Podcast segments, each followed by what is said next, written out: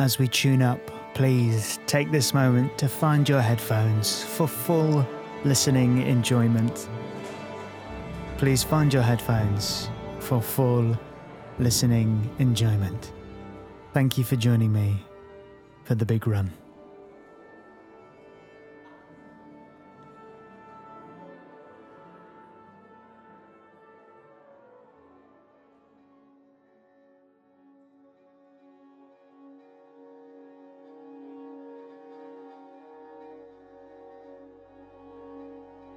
Masons, when they start upon a building, are careful to test out the scaffolding.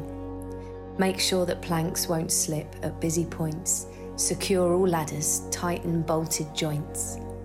And yet, all this comes down when the job's done, showing off walls of sure and solid stone. So, if, my dear, there sometimes seems to be old bridges breaking between you and me, never fear. We may let the scaffolds fall, confident that we have built our wall.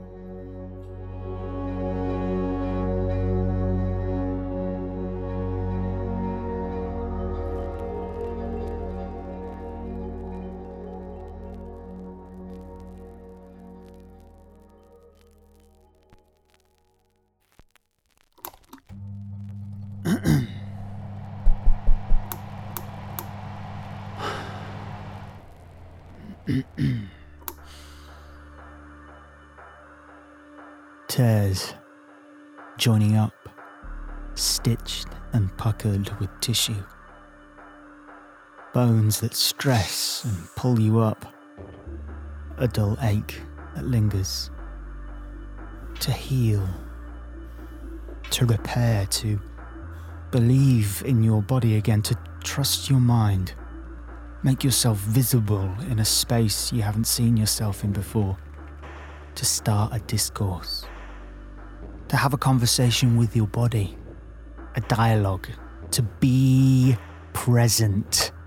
Checked in. Listening. To go on an adventure. To follow a river and see how it joins us all and do something before you regret it. That is to heal to be healing, to be a work in progress, to acknowledge that the scab may come off, that it may open up, that things may go backwards, but not you. You'll go forwards through movement, through patience, through virtue, and through sheer will.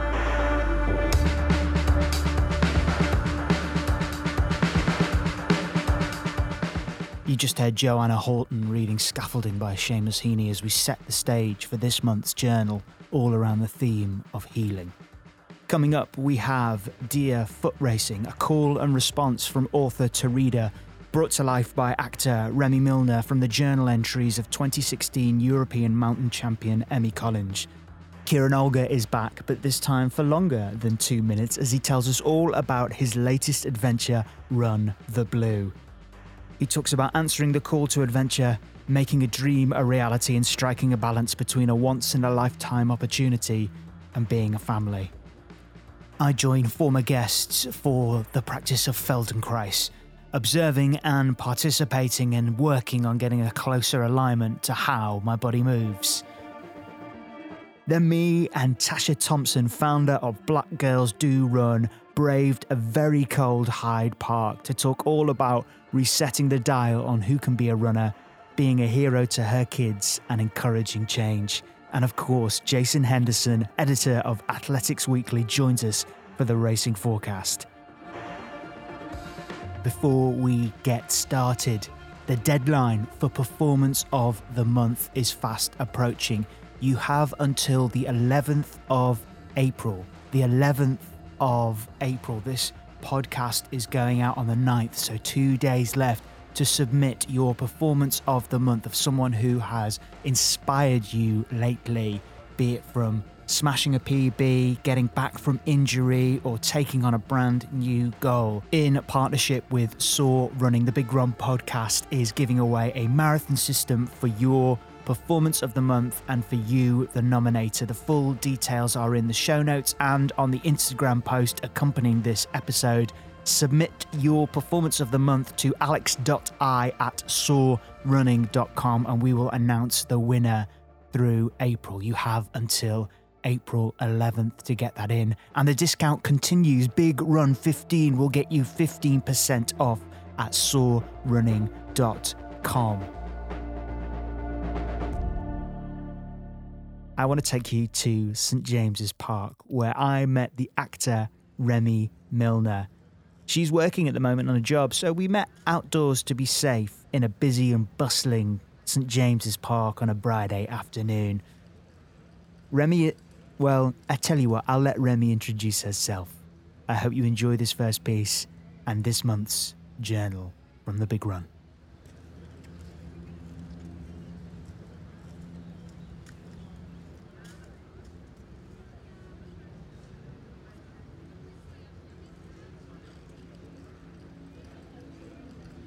Hello, my name is Remmie. I am an actor and a friend of Danny's.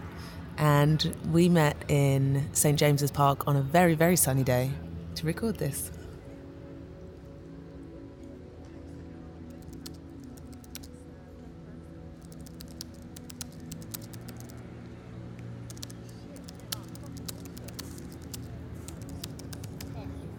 Kurt had already warned me that it wouldn't last forever sagely over a coffee in the cafe opposite his shop, my sanctuary on all those obligatory trips to visit my grandma. He commended my recent form and told me to make the most of it. That was when I headed more purposefully towards stretching, ordered various bits of equipment to start a strength and conditioning routine, and was resolute about incorporating more cycling. That summer, I'd done two 70k ultras a sub 33 10k, and won more trophies than can fit in our apartment. I was receiving race invitations on a daily basis, luring me into seven or even eight hour car drives to explore and compete in races. It's hard to know if it was all worth it. What will I do now? Three months of pain look likely to turn into four. It's not the inability to run, nor the constant pain when I walk. Those are bad, unbearable even, but it's.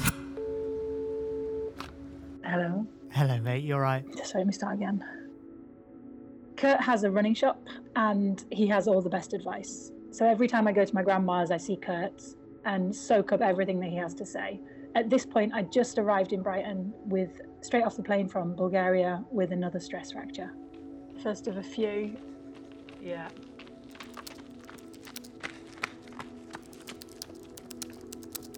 I can now run every so often. I am managing to get outside each day, although today is an unfortunate exception.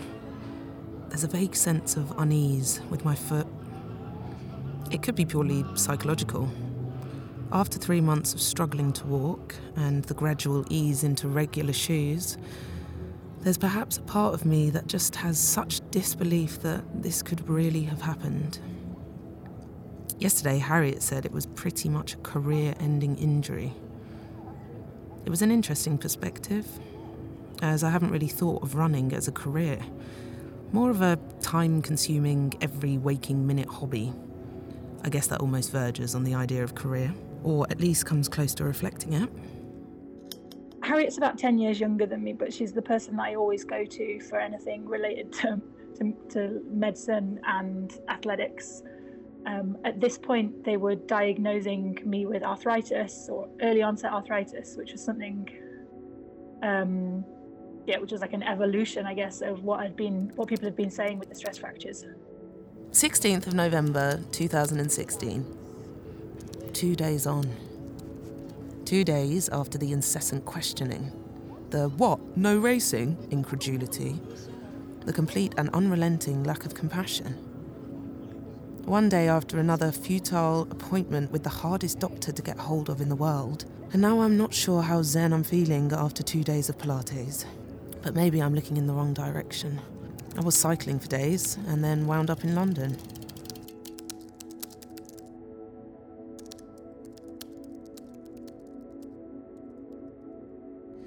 29th of October 2017.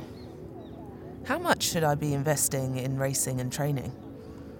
Moving forward from disappointment. I ran slowly this morning, a gloriously slow romp across pine needle carpets with gentle inclines and sweeping corners.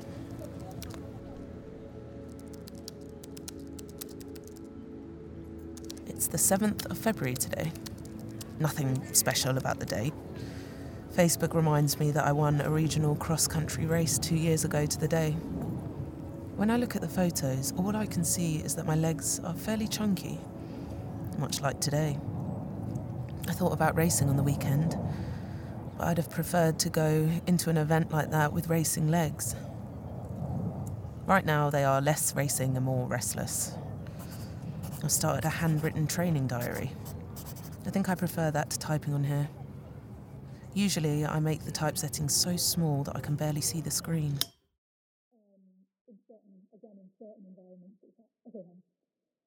And then you're in certain in it, and then in, in certain environments. In certain environments, there's a there's the mindset or the attitude that you you recover from an injury and you're back on the start line at the next possible race. And at this point in my life, I was trying to get away from that and uh, go for a more sustainable approach, but it wasn't one that was necessarily accepted. And then in, in certain environments, which is often the same environment that expects you to race every weekend, it's also hard to talk about like the emotional side of being injured again. And so that would be a reason why I'd open the computer and type in really tiny font, so I would never have to, to look at it again. 31st of May, 2018. It's not that she expects to be treated any differently, but when she weighs up her achievements, she finds it hard to reconcile those with the way in which she feels overlooked. A strange state of affairs, she muses, picturing herself in a sort of grey area between an eternal comeback and yet another injury setback. This time around, it was wholly her fault. A moment's lapse of concentration, a stray tree root, two ambivalent hikers, that sense of liberation that occurs when a race goes your way. It all ended in tears, of course. Piggybacks across car parks, crutches on long term loan, a course of painkillers. She's cut back on those now. And the crutches, no longer on rotation, are leaning messily against the elliptical, a relic of a previous injury. She wonders if anyone misses her. If anyone has thought to send healing vibes or care packets. Probably not, she shrugs. This weekend should have been the stage for another breakthrough. The glorious comeback after the longest injury hiatus she can imagine. The Swiss champs, a true test of her condition, ready for the world champs, and a personal, self directed trial to see if her mind has truly been strengthened by the lessons learned on the bike. Like as a mountain runner, if you twist an ankle on a warm down that then puts you out for the rest of the season, that's it's it's quite embarrassing. It's a it's a very amateur mistake, and um, yeah, it was so mortifying that I couldn't even face writing about it or telling people what I'd done. That yeah, I go and I get a record and then I twist my ankle on the warm down. So that was a bit embarrassing and incredibly frustrating for myself, and I was really cross. 22nd of March 2022. Here we go again, and again, and again, and again and she's starting to get tired of it, worn out. Not ready to stop, though, even though most people think she already has. But she hasn't. She just needs the right moment to prove it. She's putting in the work, no one can deny that. Apart from the people who don't know she's been going to the gym every week for the past three years. That's most people, actually. She does it on the DL. But seeing where she is now, sat on the sofa with a hot water bottle on her right glute. You start to wonder if the gym has helped at all. Probably not. She's supposed to qualify for the European Champs in under eight weeks. That's just the qualifying mind. The actual championships are further away. It'll be nice to get there this time around. The superstitious part of her knows that by typing these words, she's pretty much ruled out her presence at the race. That's usually how it goes. You express an objective aloud, and then poof, it's done. You're out. That sounds silly, though. You know that life isn't really like that, and jinxing things is purely psychological. Last time she saw the physio, he insinuated she's causing the injuries, or even willing them to happen in some way. It's absurd. She'll show them.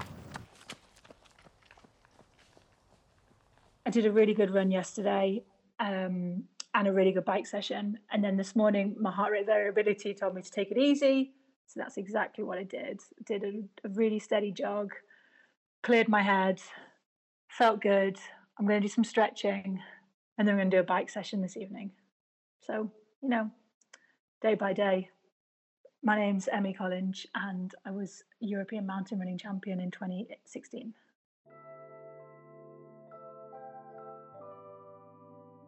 That was Dear Foot Racing, written by Emmie and read by Remmie Milner. It is a series of extracts from Emmie's journal from 2016 onwards as she moves through and gets over injury. Very grateful to Emmie for joining me from Italy on the phone to fill in some details about those extracts from her running journal our next guest is moving through a large body of land. I joined him near his home in southwest London to learn more about this adventure and give him a little bit more than two minutes from what he's previously contributed to the other monthly journals. I'll throw it over to him now.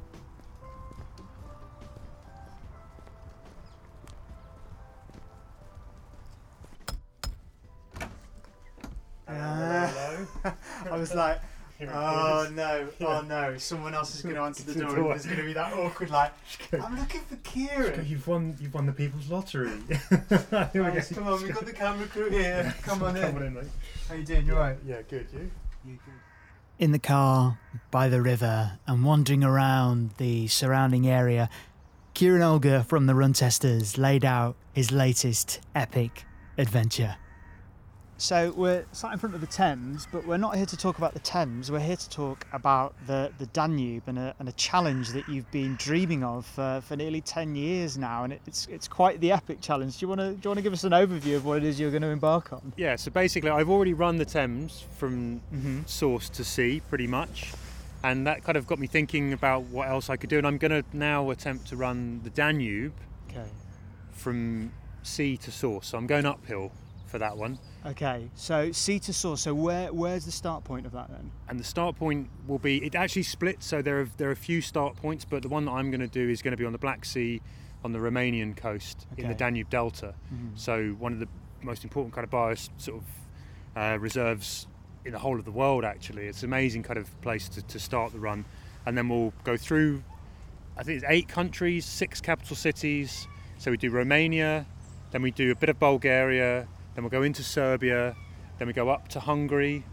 Uh, we'll have a little bit of Croatia, not a lot, and then we'll go into Slovakia, Okay. uh, into Hungary, into Slovakia, into Austria, and then across Germany and finish in a place called Donaueschingen in, in Germany. So what's the total distance for that? And it's going to be somewhere around the sort of 1700 miles mark, which roughly equates to a marathon a day for the 62 odd days that I've got to do this run in. So that's the window I've given myself. It may or may not take me a little bit longer. Because you were saying then the royal we, but this is this is you solo, right? This journey. and I'm going to do it solo, and I'm going to be carrying all my own kit. So I think technically you would call it kind of a, a, a semi-supported run, semi-supported fastest known time. I can't find anywhere out there on the internet where this has been done before. If you know of anyone who's done it, I'd love to hear from them for sure. Because a, I'd like some advice, but I'd also like to confirm whether or not this is going to be the first time anyone in the world has ever run this route. I know people have cycled it the other way. It's quite a popular cycling route to go back down. Um, but on foot, I think it might be the first time. So where did this idea come from then? So there's a few different places. I've travelled around Eastern Europe a bit in the Balkan, in the Balkans, and um, also in Vienna. I was I was actually in Vienna at one point on a bit of a trip when a friend who was from Belgrade and a friend who was from Vienna. We were having a, a coffee or whatever by the river, and they said. The person from Vienna said, "If I dropped the bottle into the Danube now, hmm. in about six days, you could be in Belgrade and pluck it out. I can send you messages like this." and it was like that was about a decade ago or so. But it planted a little seed in my head about this river that connects Europe and all these countries and all these people. You know, Mm. you know, very different people. But and then I sort of started to to think about it. I checked the distance, and it sort of stayed with me for a long time. The idea, Mm.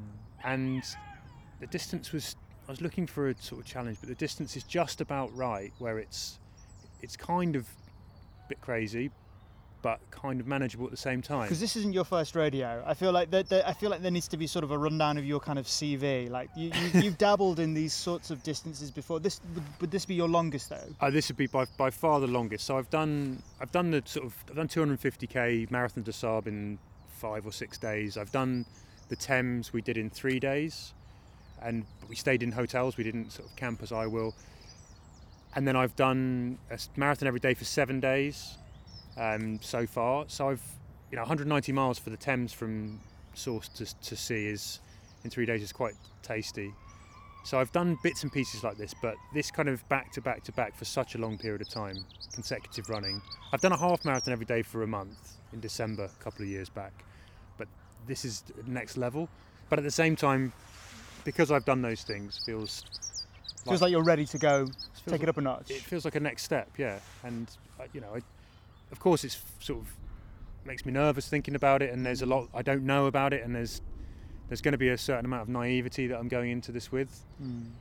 but I'm excited, and I at the moment sat here talking to you, I don't see why there's any reason I can't do it. So where does that? That's interesting. Where does that excitement come from then? Because I think a lot of people listening to this would be like, "How many miles? 60 days?" So where do you think that that excitement is sort of cultivated for you? I mean, I love the idea. There's something really kind of romantic about the idea of just taking kit that I already own, sticking it in a backpack, flying to Romania, turning around and running back, and taking It's my like the most ultimate out and back ever. yeah i mean but you know and under my own steam you know i can stop when i get tired i can i'll have what i need to sleep with so i'm going to have a bivy sack so i call it the blue worm but it's basically a waterproof outer coating for a sleeping bag so you sleep with your face under the stars no Mhm. tent Okay. Um, i've got a very lightweight sleeping bag a half sleep mat and all the kit i need to be able to stop and drop as and when hmm and some of it I'll wild camp, some of it I will find campsites that will hopefully give me some space, you know, a patch of grass for me to lie on. Sometimes I'll hopefully get some of the kindness of strangers and get a bed and a shower somewhere. But I think part of the excitement comes from that idea of being very sort of primal and moving through the landscape under your own steam with nothing else really to worry about but getting from A to B safely eating sleeping rising with the sun going down with the sunset getting up and going again there's a there's a real freedom to it I think and I 100%. there's that that part of me I can't wait for this kind of escape of it in a way Mm. So, are you, so you're going to be carrying all of your food with you as well? All the nutrition's going to be coming with you. I will take some nutrition for the runs, but obviously I've got to keep the kit down. So, Mm. for example, like Marathon des Sables, I went out with an eight kilogram pack. That was seven days' food in there. The beauty of that is, though, over the days the pack gets lighter because you're eating it. Mm. With this, obviously, that doesn't really yeah, so you're going to keep stocking up. work. So, I, um, one idea that I have is to send kind of food parcels to locations en route and refill the bag and run. But I think also with this one, I'm going to be a bit looser with my nutrition, and I will eat eat what I find, you know, and then I'll have some run specific. Please do your research on the local flora and fauna. Please don't, Yeah, I mean, I'm not. No, I'm not foraging. I'm not. Gonna, don't do any like random Like, berries. I've just I just had a flash forward to the to the future, the somber follow up to this to this video. Okay, so and that's interesting. You said you're a bit looser with your nutrition because it you you before we sort of hit record on this, there feels like there's a bit of a looseness to the to the feel of this. Like there's an FKT element, but there's also there's an experiential kind of element to it as well, right? I suppose as well, one question I am interested in is like obviously you kind of operate and work within social media and Yeah. stuff like, and you want to share this story, but how much of it do you also kind of want to preserve for yourself and be like, oh, I'm having a great time. I don't want to put this on an Instagram story. Do you know what I Yeah. mean? Like, what's that balance? Yeah, I think there will be, and I've I've had to think when I'm planning the route. Actually, I'm looking at what the journey needs should be. So there's so much to see. There are so many places that you could go and get the Instagram photo, but- some of them you have to deviate from the course, from the river. and that sometimes that's uphill, sometimes that's going to add a lot of distance to the. And I'm, I'm sort of trying to weigh up how much of that do I want to do versus is it just an A to B, and how am I trying to set a quick time? How much can I? How much can I uh, actually sort of soak up in extra mileage to see stuff, and and get those shots and do those things, and how much energy do I want to put into to creating the content on the move? And I think it's. I think I'll know more. I'm going to leave a little bit of it until I'm out there to see. So I think you've got to follow your heart, haven't you? A little bit, like, because yeah, I mean, how much of it is an is an FKT thing, or how much of it is experience? Well, you- you're just going to follow your instinct, right? yeah, I mean, it's never. I, as far as I can see, it's never been done. So I mean, if anyone's listening and knows someone who's done it, please put me in touch because I'll get. So I'd like some advice, but I, I don't think it's been it's been done. So it's an it's kind of like a guaranteed FKT. so I can take my time, right? Mm. And I don't know. Maybe there's no one else crazy enough to even bother to ever try and to take it down. So yeah. I'll be honest with you. There are some towns that I'm going to go to, and some places. I got in touch with a place in Germany where they're like the campsite said we can give you a place to sleep for free, but the time you're coming, we have the equivalent of like the Munich Beer Fest happening here, and. Actually, it wasn't. It was in. It's in Austria. We have the Okay, equivalent right. of the Munich Beer Fest here, Mm. and they're like, "Oh, it's going to be." I'm, I'm dead worried about getting drawn into drinking massive steins of lager on that street, waking up and having to run a marathon. Kieran's like three days behind. like I don't know what happened. Like, so I suppose well, that's that's probably a good challenge that you may have to face. But like just thinking of the of the route, like I'm. I don't doubt that you've recce'd it and sort of done sort of exhaustive research. Are there particular sections where you're like, okay, that's that's going to be challenging? Yeah, there are, and I, you know, it's this is the, one of the things about the technology today, mate, has made it very, very easy to. I'm using Komoot, it's a route planning tool where you can plan each of the segments and you can do kind of all different layering of the map, so you can see exactly what you're going to go through. You can get down and see the kind of Google Street View, and I've in I've almost run the route virtually Okay. using this, and it's been it's been great. In terms of the, the different areas that are going to be tricky, absolutely. I think Romania's one area that I've, I'm worried about, mainly because there are wild dogs, and I don't really know. You know, you get different stories about how many there are and how you encounter them. I've spoken to a lot of cyclists who've done this, who've said it's quite a bad problem. Either wild dogs or, or guard dogs that are not behind fences Right. I see. um, packs of wild dogs really I, I think overall the whole journey are the one thing that is worrying me most so i Mm. think i'm going to have to take like a dog taser audio alarm thing Mm. and hope that that deals with it the one thing i've found in all my research about how to deal with a dog encounter the one the first piece of advice on every list is is don't run It's sort of sort of like a test, isn't it? It's sort of like who's the alpha in that situation. You kind of got to stare them down. but i'm i'm going to be running when i encounter them so it's So like you have to suddenly stop and sort of go, put- oh. sort of mould into a casual walk, like you were there all along. Yeah, or they say you know if it's looking bad, you have to maybe try and find another route. But so that's, I think that's one of the things that worries me. The other Okay. thing in Romania, there's big stretches between bits where are, are sort of feasible for campsites and stuff. So I think Mhm. there's going to be a little bit more um, isolation, struggling maybe to find replace water and get food and stuff. So I can't wait to hear some of those stories that are going to come out of those those nights where you were between a rock and a hard place, and you're going to have to sort of make some makeshift kind of bed for the night. I've bivvied, so I've I've you know I've slept under the stars. We did the Isle of I did with a friend of mine called Pat. We did the Isle of Wight, which is 70 miles, and we did it in two days. And we I I tested kind of this wild camping, even though we were on a campsite. He was in a tent, but I've never done it on my own. So in my training between now and June, July, that's when I'm gonna. That's one of the things I've got on my list to to go. And I need to get brave enough to be sleeping with my face out to the stars on my own. I think well, that's part because that was going to be my next question. Is obviously there's the you've got the kind of you've got the aerobic engine from kind of previous challenges, but like are there things sp- specifically like getting used to the to the weight you're going to be carrying? Because how many kilograms are you going to be carrying? I'm gonna try and keep it to eight. So eight kg. So are you doing runs with like weights on and stuff like that? and I've been running with a weighted vest Okay. and trying to build up slowly, and then obviously with packs to get used to actually wearing the pack because it's slightly different than a weighted vest. And it's yeah, it's hard. It is hard. I think the one thing it's the same with the MDS, and we managed it, but you knew the pack was going to get lighter, and I think that's but again mentally there's a, a thing I'm going to I'm wrestling with at the moment, which is the pack is never going to get lighter. Mm. So I have to make it feel lighter from the day from day one by training with it.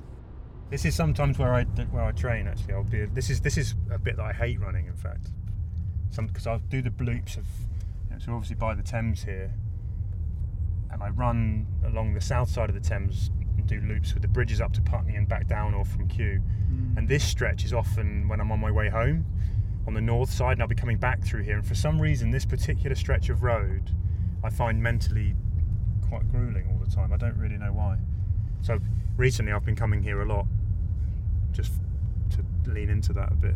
I think that's quite interesting. I think like, of, of like banking sort of visual stretches of miles you've struggled with in training that you can kind of like you know sort of go through the Rolodex when you're when you're in a particularly nasty spot in a race or a particular challenge and be like, well, it's just like Yeah. that four mile stretch at home. Or it's what are the essentials of the pack then? So what is your like everyday carry? What are the so you've got obviously your route's going to be planned out with Komoot. You're going to have your sort of uh, your taser shock thing for the for the wild dogs. What are like the the non-negotiable things you're definitely taking with you? I'm going to take. I'm going very light, so I will have some run fuel, so some sort of gels or bars or chews that are specific for the running segments, and then I will have one. I'm going to take probably two or three pairs of socks. I'll take one pair of. I'll have one running kit, and then I'll have some trousers and a change into kind of top that's a bit warmer camp wear for Mm. after. But that will basically be it. I'll have it's definitely have something lube. I'll have some sun cream. You know these kind of things. I'll I'll definitely have my sleeping bag. I'll have the bivy sack. I have this kind of lightweight Thermarest half sleeping mattress. I might take an extra. I've got this extra kind of. It's like a, it's like a Forrest Gump cagoule, but you can use it. You can. It's got um, eyelets, so you can hook it up as a bit of an Oh, extra see, waterproof protection. But it's it's a bit heavy, so I might take that as well. But essentially, that's kind of it. One pair of shoes, and I will probably send packs of shoes somewhere else. So there'll be. I'm trying to find friendlies along the way, hotels, campsites who'll take a parcel for me. But one one model of shoe for the whole distance. I, I'm thinking one this has model. got to, this has got to be like a hot topic, particularly with your work with the run testers and all of the shoes that you review for such an epic challenge like the the chosen footwear. I mean, have you got sort of contenders? I have, yeah. Already, I've got contenders. Okay, do you know? Or do you want to commit I, to, am to not. film? I can't commit yet, but Okay. there's some that I've been testing recently. It's a difficult one because you've got to balance weight, comfort, feeling good. You just want an easy rolling shoe basically for this, Mm. but one that's going to be nice and durable. Mm. And I think I'm going to be running mainly firm stuff. It's not going to be too traily. And it should be. The other thing is, it could be very hot. My in my head, I'm going to rise with the sun. Okay. This all We sounds like ride, a, we ride at Oh, dawn. yeah. and then get out there at and, and and get it done early and and then yeah I'm, I'm really excited about trying to really drop into see how those natural rhythms Mm. can I go back to being like a living with those natural rhythms but Mm. yeah the shoe is a big thing I feel like I feel like as well. I feel like that's you know what for people watching. Like, what would you choose? Like, I feel like that should be like a hotly contested thing about the, the, the footwear that you choose for the challenge. I'm, I'm dead keen to see if one pair of shoes can last Do me the whole thing. yeah because of this whole you know 300 mile That would be- 400 mile thing that brands say these are when the shoes give out and you should buy new ones. There's, again, we've written about this a lot, and I, I haven't seen a study or no brand has been able to point me to a piece of research that says this is a proven fact. So I'm, I've always worn my shoes a little bit longer, but it would be such a great thing if I can wear one pair the whole way. Oh, it would be amazing. So remind me the distance again. 1700 miles. So If there's a pair of shoes out there that's got 1700 miles in the midsole, then I, I just think that would be extraordinary. But we've talked a lot about like gear and, and, and the logistics, but there's also there's also the kind of the emotional side of it as well, and the fact that you're you know we were talking about this before we hit record, like you're going to be you're going to be going away from, from your family for, for two months. I mean, how how did you how did you pitch it to them when when the idea sort of was starting to become a reality? yeah, well, I, I mean, I've I worked on my wife for a long time. um, Was it like drip feeding it? Were you just putting maps of like the Danube, like sort of on the dinner table? Pretty much, yeah. Just drop it into conversation every now and again. You know, I, I mean, I've I've done this these kind of things for a while, and I think uh, my wife knows that this is something that is part of who I am, and obviously this is a bigger challenge. It's a longer time away, and you know, she's been super supportive with it. And I think I, you know, the timing of it is done very specifically. It's, it's a difficult one. Do I take time out of when the, when my son's at school, and then my wife has to do all those school runs and all that kind of stuff? And I decided the holidays was probably the best time to go. So this is fits almost smack bang into the summer holidays for my son, so that a they can come for bits of it, but also maybe it's a little bit easier in terms of all this day-to-day stuff that's got to be done. I also spoke to my, you know, I was worried about how my son would feel about me being away for so long, mm. and I I worked quite hard to talk to him about what what we were going to do and or what I was going to do, and I've shown him the maps and and kind of tried to get him in, in invested in the planning and and he's six and a half, so you know it's, he hasn't really got an idea of the scale. But I, I also just asked him if he would mind. What did he think? You know, and s- sort of Mm. slayed it on the table and said if if this would, you know, if this would really upset you, I won't go. But he's really happy as long as he can come for sections of it. And I think- Great. which is great, and I, you know, that makes me happy because, yeah, I want to show him that anything is possible. You know, that if you can, that if you can kind of think, if you can kind of dream about it, you can go and sort of make it happen. And yeah, definitely, there's a big part of that. It was one of my reasons for coming to do it is to is to do something big, you know, and quite big, a bit silly, a bit that looks a bit unachievable. Mm. All of those things, and I, I think that's a really good thing to leave for him and to mm. have him see someone doing because it doesn't have to be running. You know, whatever he wants to do, whatever that thing is for him, it will be.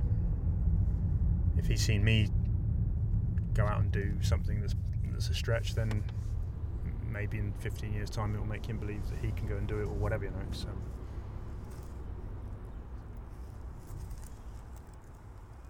Is there going to be sort of charity work as well? Like, is that part of it that you're hoping to connect? basically, going to run for poverty-impacted children. Okay. So I think what I'm going to do, and I'm still working on this part of it, but there'll be sort of four or five charities on one page that people will be able to donate to the charity that means most to them or appeals to them. And I'm going to pick causes. Some of them I'm trying to find charities that work in the localities that I'll run through. Um, I'll almost certainly have something on there now, bearing in mind what's happened, that supports those people in need in Ukraine. Um, but also, I want something that's going to, you know, help children all over the world. So, you know, I'm thinking about the likes of sort of UNICEF and Save the Children and, and things like that, as well as some more kind of local, sort of smaller charities, and absolutely, absolutely to, to raise money. So it's we're just sort of creeping towards the end of March now. So you've got April, May, so three months. Okay, so what does the training look like over the next three months for you? Yeah, I mean, I, I have to say, I'm not, I haven't got, I haven't got a coach and a formal sort of Okay. structured plan in that way. I'm doing this based on my own experience, and my training is lots of low and slow, low heart rate, very slow paced runs that are growing in distance and time on feet with kind of ever growing amount of weight on my back. Mixed up with somewhere I'm just running sort of freely, shorter, but I'm also doing a lot of work in the gym. So Okay. a lot of strength work, a lot of um, you know weighted squats, doing lots of you know weighted lunges, lots of upper body work to try and get lean and light. Because I'd rather carry. If I have to carry eight kilos on my back, it's probably better than not carrying eight kilos on my front. On your belly, right? yeah, right, okay. so Just wait for that to. Interesting, a boat's just come past. I wonder whether there will be times like, I suppose that's part of it as well. Like, how are you preparing mentally? Because I imagine there will be times when you'll be by the Danube and you'll be like, I just want to jump on a boat and go home. yeah, Like, how are you mentally preparing for those kind of moments? I, I think by everything that I've done so far, has given me some of the strength that I need for that. You know, I know I've got tools. I know how to get through rough patches, whether it's by sticking on music, whether it's you know making a phone call to someone at home. I call my sister a lot. You know, when I'm struggling and get through those miles that are difficult. Uh, all those little tricks I've got in my locker, they'll definitely be very useful. There's going to be very hard parts. My biggest fear isn't so much about the lows mentally. It's about if something happens to my tendons or almost the, the mechanics of my my physical mechanics that I can't control. You know, just impact stuff that from the day to day to day. Something that's really annoying that you're like, well, I'm one minute you're running brilliantly and everything's fine. The next minute, you know, your your foot's done something funny, got a Mm. broken toe or whatever. You know, those sort of strange things. And will there be ways for, like, as you do it, are you going to be sharing it? Are there going to be ways for people to get in touch with you and connect with you, like to find that sort of like encouragement when, when your tendons are sort of rebelling against you? Yeah, I'll definitely be. I'll be sharing the story kind of on, on social media, absolutely, and I'll be making little videos along the way. I'm going to again carry light kit, but I've got a, a little camera and stuff, and yeah, I, I really want people to be a part of the journey, and that's people who are back home or people who might know that I'm coming through, and yeah, those people at home are going to make a huge difference when I get back into sort of camp after I've done those runs, I think that moment where I share a bit of content or I get onto social media and get the the feedback from people will help galvanise me for the following day. So mm. yeah, I need it'll be, be like having in football they call it the twelfth man or whatever, don't they? But I don't know what it is in running. That's that's you. that's you. That's you man. once you get home. And just one more thing, we were talking about this just before we started recording, is how the physical act of what you're doing is also going to be part of the fuel to help you kind of get out there and, and sort of connect with people. The kind of endorphins as a as a primer. Can you sort of just sort of explain that for, for people watching like why that's such a key role in this challenge? There's something about um, running that makes me i think a lot of people experience this but personally i when i've done a big long effort like that i'm way more open kind of emotionally I'm more I'm more uh, outgoing. I'm more kind of extroverted. I feel more more open armed. I think when I finish doing something like that. So I think I'm more in tune. I'm, I'm that's one thing I'm really enjoying because I, f- I feel like every time I finish that and you turn up and you sort of in my head I've got I'm like a man with a sign going I'm doing this in all the languages and people can see what it is that we're up to and then I might be able you know meet people who are interested to have a coffee or and that the running part of it puts you in a good state for those conversations and for understanding and listening mm. and you know all of those things. Mm. It definitely it's like I'm, a primer, like an endorphin yeah. primer. Exactly. You sort of go in, yeah, yeah. I'm going to need that when I'm asking people if I can sleep on their floor. You know, that confidence. exactly. Yeah, yeah. It's, um, you definitely, yeah, yeah. And yeah, that, I think that's going to be a really sort of powerful tool for me. Well, I, I wish you all all of the luck in the world and yeah if, if people watching want to want to get involved i'm sure that you'll be putting links to all your socials and stuff for people to connect with you and um, yeah if you want to get involved with the adventure as well and you fancy uh, booking some flights july august are you going to be putting the route up so people can pick out sort of areas that they might want to join you yeah with? they'll be able to see where i'm where i'm heading yeah for sure yeah send them some nutrition as well. if you're coming to, if you're flying out, bring some food, all right, and maybe some shoes. Actually, clean, clean underwear. Clean underwear. Right, clean underwear. Maybe some shower gel. Maybe some, maybe some deodorant. Awesome, man. Best of luck. Thank you very much. Now it's time for Jason Henderson with this month's racing forecast. Well, we're now into the spring road racing season. The cross country and indoor seasons have climaxed in the past few weeks. So it's very much all about spring road races throughout April. Of course, the summer track and field season is yet to begin. So on the roads, if you're listening to this podcast today as it first comes out, then we've got the National Road Relays, which is a very historic and very busy event in Sutton Park in the Midlands. And on Sunday, we've got the Brighton Marathon event, which is one of Britain's biggest marathons and full of thousands of people. And they'll be following fast in the footsteps of the Manchester Marathon, which was very lucky with great weather conditions. So hopefully it will be similarly bright and sunny for Brighton this weekend. And then going ahead a few days over to Easter weekend. There's not a great deal on traditionally over Easter weekend in the athletics world. It's it's usually fairly quiet. We but we still have a few road races here and there and and a couple of events that are traditionally quite popular are these Easter festivals that take place in the Isle of Man and Guernsey. They're both over that, that whole Easter weekend and involve a great variety of, of races. And I think lots of groups of club runners and sometimes student athletes go over and kind of combine racing with training with a little bit of drinking as well goes on. I think it's as much of a, a social uh, affair than, than uh, anything else. Whereas over in Boston on the same weekend, on Monday, April the 18th, it's the, the annual Boston Marathon, which started way back in 1897, a really historic race that has got lots of storied history in it. It features the fearsome Heartbreak Hill at 20 miles. It's also got super strong fields this year. There's no London Marathon this spring. London Marathon is usually usually in the spring, but it's moved to October over the last couple of years due to the pandemic. It'll be moving back to spring in 2023, but for this year it's in early October again, which means that lots of the elite athletes have come to the Boston Marathon on April the 18th. The fields are, are really super strong, and in the men's race, for instance, there are 12 guys who have broken 2 hours 6, which is a phen- phenomenal standard. And the women's race has got some British interest as well, with Charlotte Purdue, who's having a crack at Boston a few months before she tackles the World Championships in July. Then, throughout the rest of April, we get towards the end of the month and we roll into the track and field season. And one of the big early events is the British Universities and Colleges Championships, which is in Chelmsford this year and starts on April the 30th and runs through to May the 2nd over that big long bank holiday weekend at the end of April and beginning of May. And then on that same weekend, on the bank holiday Monday, there's the Vitality London 10,000, which features Mo Farah, who's trying to win that race for an amazing eighth time.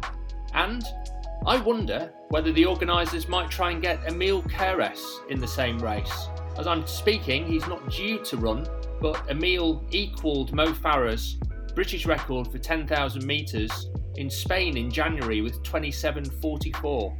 And I think it would be quite intriguing if both those guys, who jointly hold the UK record for 10k on the roads, both managed to have a race on the streets of London on May the 2nd.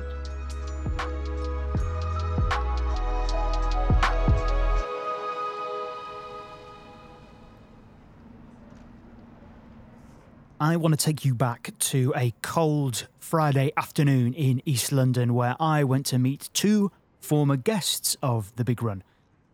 Paula Bedford is a run leader with Camino Ultra, and she was part of the first monthly magazine episode. Ryan Jensen is a Feldenkrais practitioner, and he was a guest many moons ago on the big run. I went to join them at Ryan's studio space in East London as he worked with Paula, helping her rehabilitate an injured knee via the practice.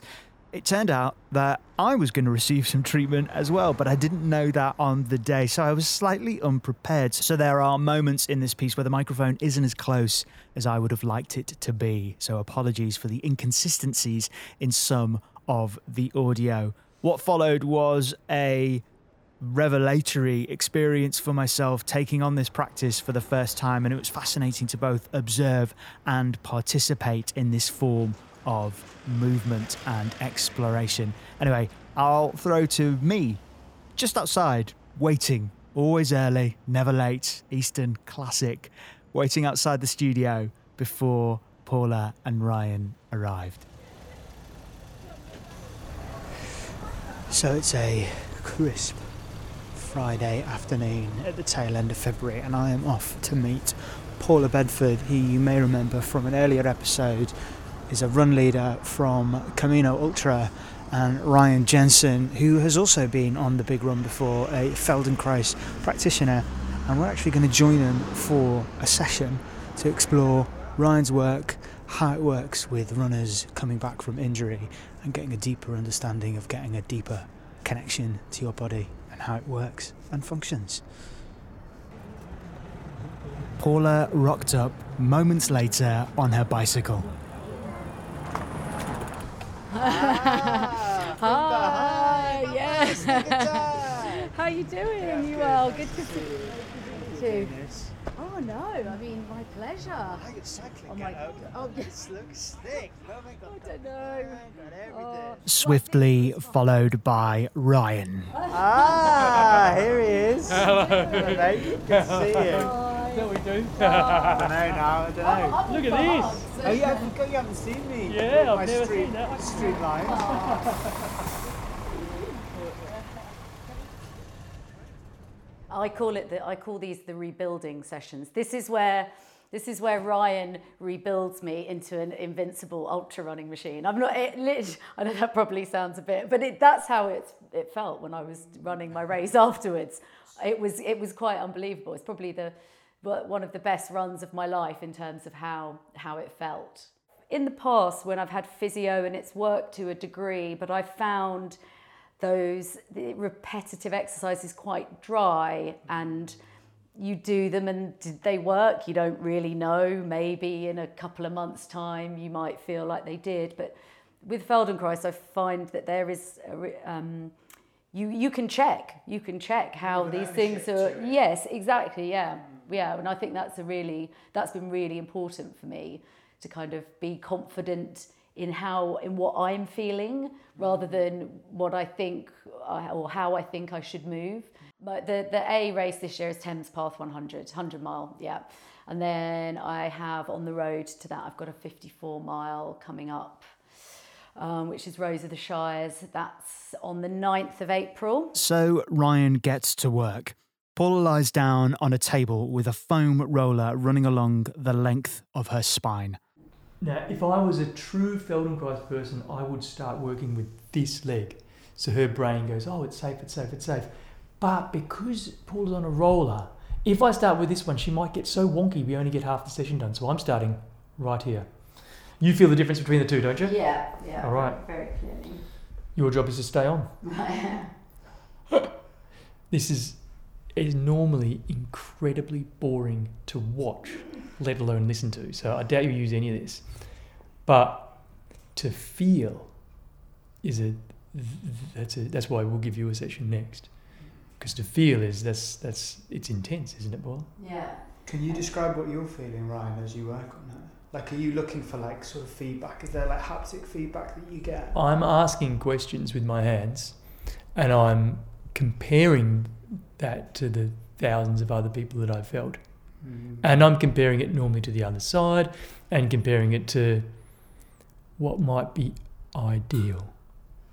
You're kind of having a dialogue then, really. We, I am having a conversation with Paula's nervous system, and she's there feeling, and she's welcome to chat to me and say, "Oh, what about this?" And normally I might have said, "Oh, tell me." We know each other, so Yeah. she'll cut in and say, "Oh, this is interesting. I feel this," and this is a conversation we've had once before, as well. And I have, you know, I can't remember lots of things, but whenever I do this work, I can remember everything. I forget people's names, but I can remember every damn vertebrae about most people I, I see. Um, The first session that I had with Ryan, and that was about my knee, and my knee, you know, knee injury was an obsession, you know, and um, but and that first session, my my leg felt my own again. It was quite sort of transformative for me. But one of the biggest things I noticed the next morning, I woke up, and for the first time in as long as I can remember, I hadn't chewed the edges of my tongue. So I think my jaw had really been really tight before for a really long time, and I'd I'd bought myself a gum guard. I tried all these different things to try and relax my jaw, but I'd still wake up feeling like I'd been chewing on my tongue. And and that morning it was I literally took my breath away, and it's it's I've never had that problem since since that first session. So you've, never, you've never told me this. Yeah, yeah. It's like, and still sometimes I wake up and I still like, man, that is how amazing is that after you know a year that I've never gone back to that to that habit. Yeah. Paula's injury had happened in October 2020 when, during a heavy rain downpour, she dodged out the way of a puddle. There was a sudden pop in her knee, so loud that even her friends that she was running with heard the sound and acknowledged it. The following MRI revealed a meniscus tear on her ACL and a long period without movement for Paula. It was during that time that Feldenkrais became an important part of Paula's rehabilitation and recovery. It's not kind of how people are used to. They want to be pushed. I get clients where I'm who who kind of I don't get many clients now who don't know about Feldenkrais. They come to me for it, but on the first meeting, you know, you're watching this. They kind of go, "When's he going to start working?" You know? When are, when are the cracks? Yeah, Yeah. when- The pop's going to start happening. yeah. I love that idea though of you kind of like say if you if you uh, you know touch one vertebrae that's perhaps not quite on board that you kind of coerce the rest of them so there's a kind of a group mentality for everyone to come along for the ride And the more that come along for the ride, the next time Paula goes for a run, more of herself is involved. Essentially, I'm trying to invite new habits or or get rid of some old ones hmm. for, for- to achieve a function. In this case, it's to for Paula's knee to feel better and for her to do an ultramarathon. We got you know we got we got aims. What's really interesting, just visually observing it, is you kind of touched on it then, is to look at the level of what you're doing in terms of the amount of force that you're applying or the level of touch is very, very subtle, mm. very light. And is there an element where, when you've been working with someone for a period of time, a long period of time, like with Paula here, when they're doing the work, working on their neuroplasticity, is that that, that level of touch becomes almost amplified? when when you're working with them so that they're able to almost feel that there's more happening on their body than there actually is does that make sense I think I have, because I'm not being kind of forced in, there's no kind of stretching or pushing. You can, I can sit with the sensations, and uh, as time gone, has sort of gone on, as I've practiced it more, I get more clarity about those sensations. that's what i think is so interesting about this practice as well is when you kind of go traditionally say as a runner to a, physio or someone within that sphere you're going hoping that they have all the answers and that you're going to come out with a concrete solution and you're going to do three sets of 10 da, da, da, da, da, everything's going to be fine but i think what's quite exciting is that obviously you have an incredible knowledge but you're, you're, it's a collaboration almost between two individuals and you're kind of both going on this exploratory journey you're steering and guiding and asking questions but you're both arriving uh, solutions sort of together which i think is really unique with the with the practice does that, that feel like a fair kind of Yeah. estimation Because you, I don't want to like. Paula's the one running the show.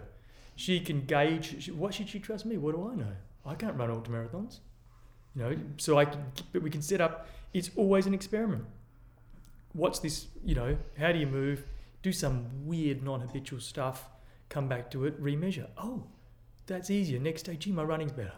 That kind of thing. You know, I mean, in some ways, Paula has to trust me that the the small movements, the, the small things we're measuring, pertain to what she wants. I think what you said about Paula running the show, I think is really important because I think within these treatment scenarios, the question of like who has the sort of status is always quite interesting. Mm. I think you know when you've gone to like I don't know a, a chiropractor or an osteopath, not to do them down or anything, but there's a certain level of sort of submission really that happens. It's like crack me here, sort of twist me there, fingers crossed, hope for the best. Whereas I think that sort of status shift of like what can I do for you? Like, what works for you in terms of sensation, I think is quite interesting.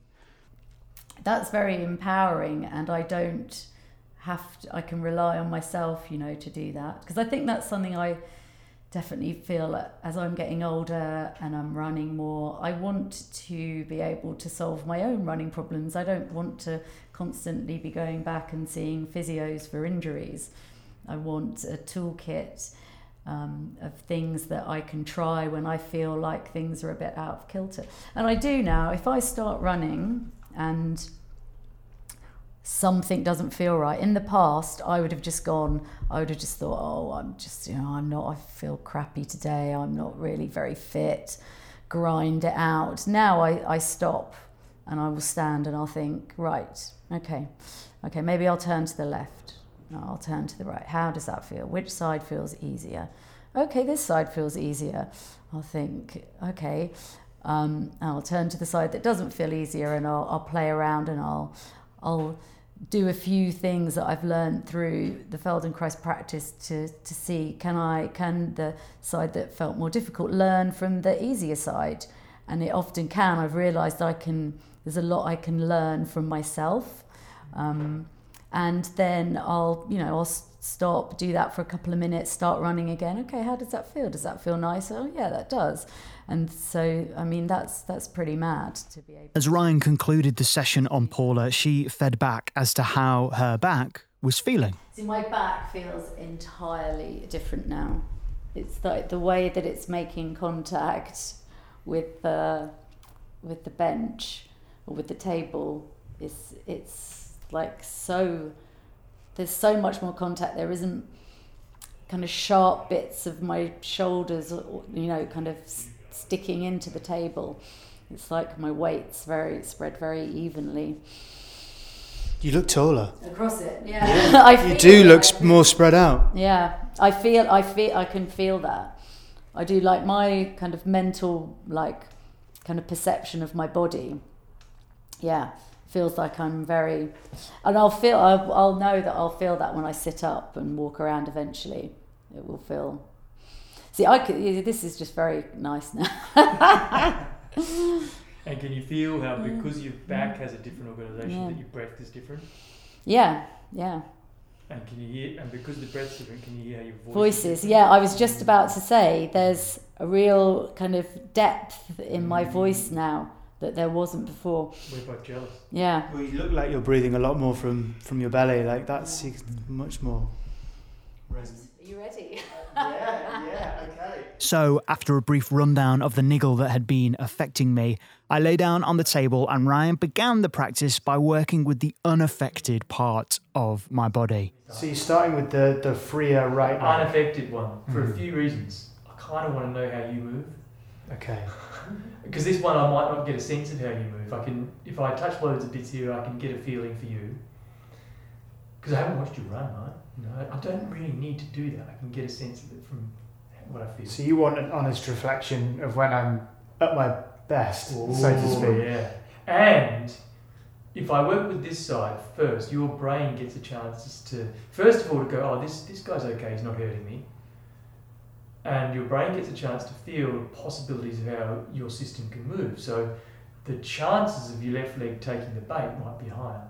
Hmm. We'll find out. Standing taller and feeling more aligned, Paula observed as Ryan worked on me and expanded further as to why she found the practice so interesting. I'm really interested to see to see how that idea that whereas Ryan obviously talks about how he's asking questions and to, s- I'm really interested in seeing how that he expresses that in those in the way that he's kind of working with your foot and your leg. If every contact I make, I'm aware of my feet, my pelvis, my head, Mm-hmm. then Daniel will get a session and I'll feel better from it. Yeah. So I felt better in myself from your session. Mm-hmm. I just lapsed into some shortening a moment and going, oh, stop, connect. So that's interesting that you have to also focus on Whole time. on how you are. Otherwise, I'm not putting in quality. Yeah. So I'm only putting in quality. So he gets a sensation of harmony with every touch. I think that's another one of the other kind of. I was thinking about this, thinking about this yesterday, and kind of thinking about generally my Feldenkrais experience. And although I came to you with a knee injury, like I feel like Feldenkrais has like given me all of these little gifts, like little that I wasn't expecting. So like the thing about the jaw and not chewing my tongue, but also um, lots of other things like my my kind of impression of my whole body has changed. I think I might have mentioned this to you, but I always used to feel like I had really long yet legs and a really short body. I always felt quite scrunched up, just generally as I walked around, and that would kind of inform what clothes I bought and things like that. But I don't feel like that now. I actually feel like much more normally proportioned, and I and I, I notice it.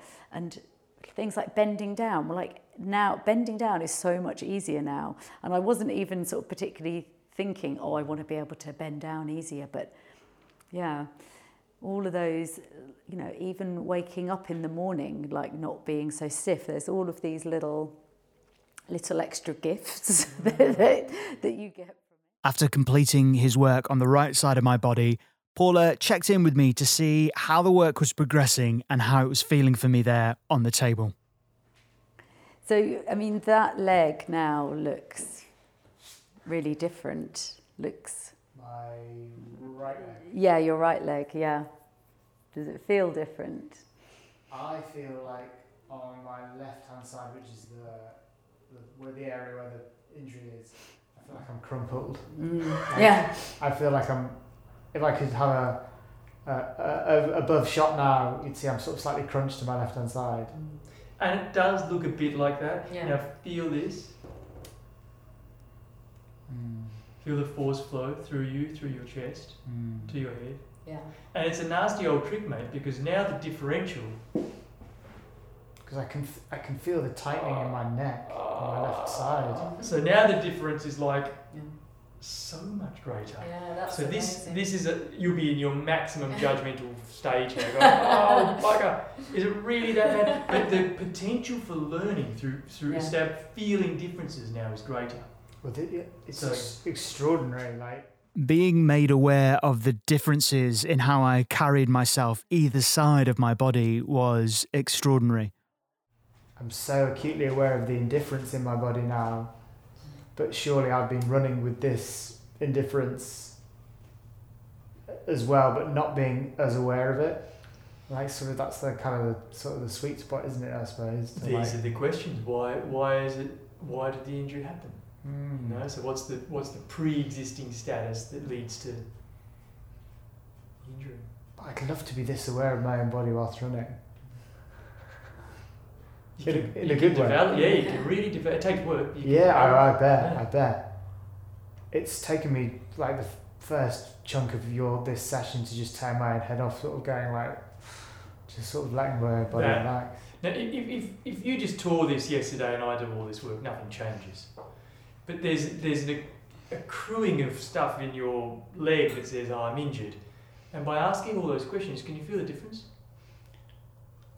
Huge difference already. Boom. So you, you could have had a local treatment that was really fabulous, but perhaps didn't attend to all the accrued changes in your nervous system saying, oh, wait, got a sore, I'm sore in my left groin. Hmm. And you might have hit the jackpot 10 years ago and you have a, have a massage and you're better, but you generally as you get a bit older, that it's, you know, the, you know, the recovery is not quite the same. No, no. This is why this is best practice is so such a compelling offer. I think to like know to have a truer sense of what how your body works, how it connects, and then what it needs. Like for a runner who is craving just longevity, it's very compelling an offer. And it's also the way that it's framed in that it requires work and play in your own time and like commitment and consistency. That's also quite compelling because I think a lot of runners will relate to, to that sort of aspect of it as well.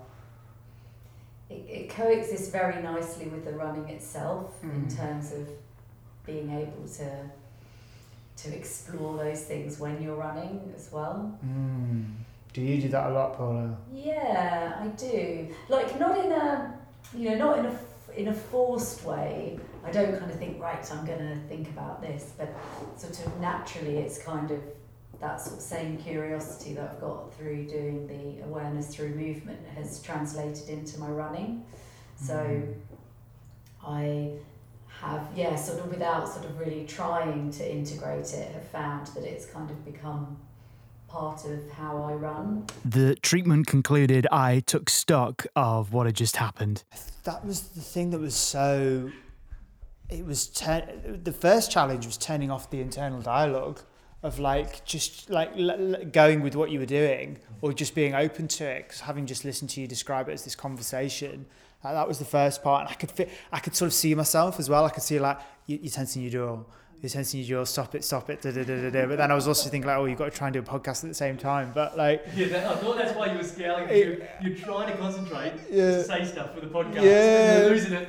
but then it just after a while you just slowly relinquish that that control and sort of become more playful with you and then towards the end yeah I was across the universe man I was I was I was somewhere else like it's just extraordinary that but what you're doing in comparison so I was at a, an osteopath you know 5 days ago and the, the the difference in and I'm not trying to do one thing down it's just a different sort of exploration Different approach. different approach but the level of force that's exerted in comparison to what you were doing is yet the end result light years ahead That's the paradox that you don't, you won't believe until you've experienced it. mm.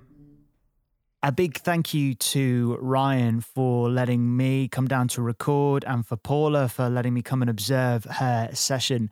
If you want to find out more about Feldenkrais and its practices, then I suggest listening to the earlier episode with Ryan, where we get a bit more of an understanding about how he came to be a Feldenkrais practitioner. I'll put links as well to the website where you can find out even more information about this practice. Even listening back to it, I already am more conscious of my spine and spinal alignment.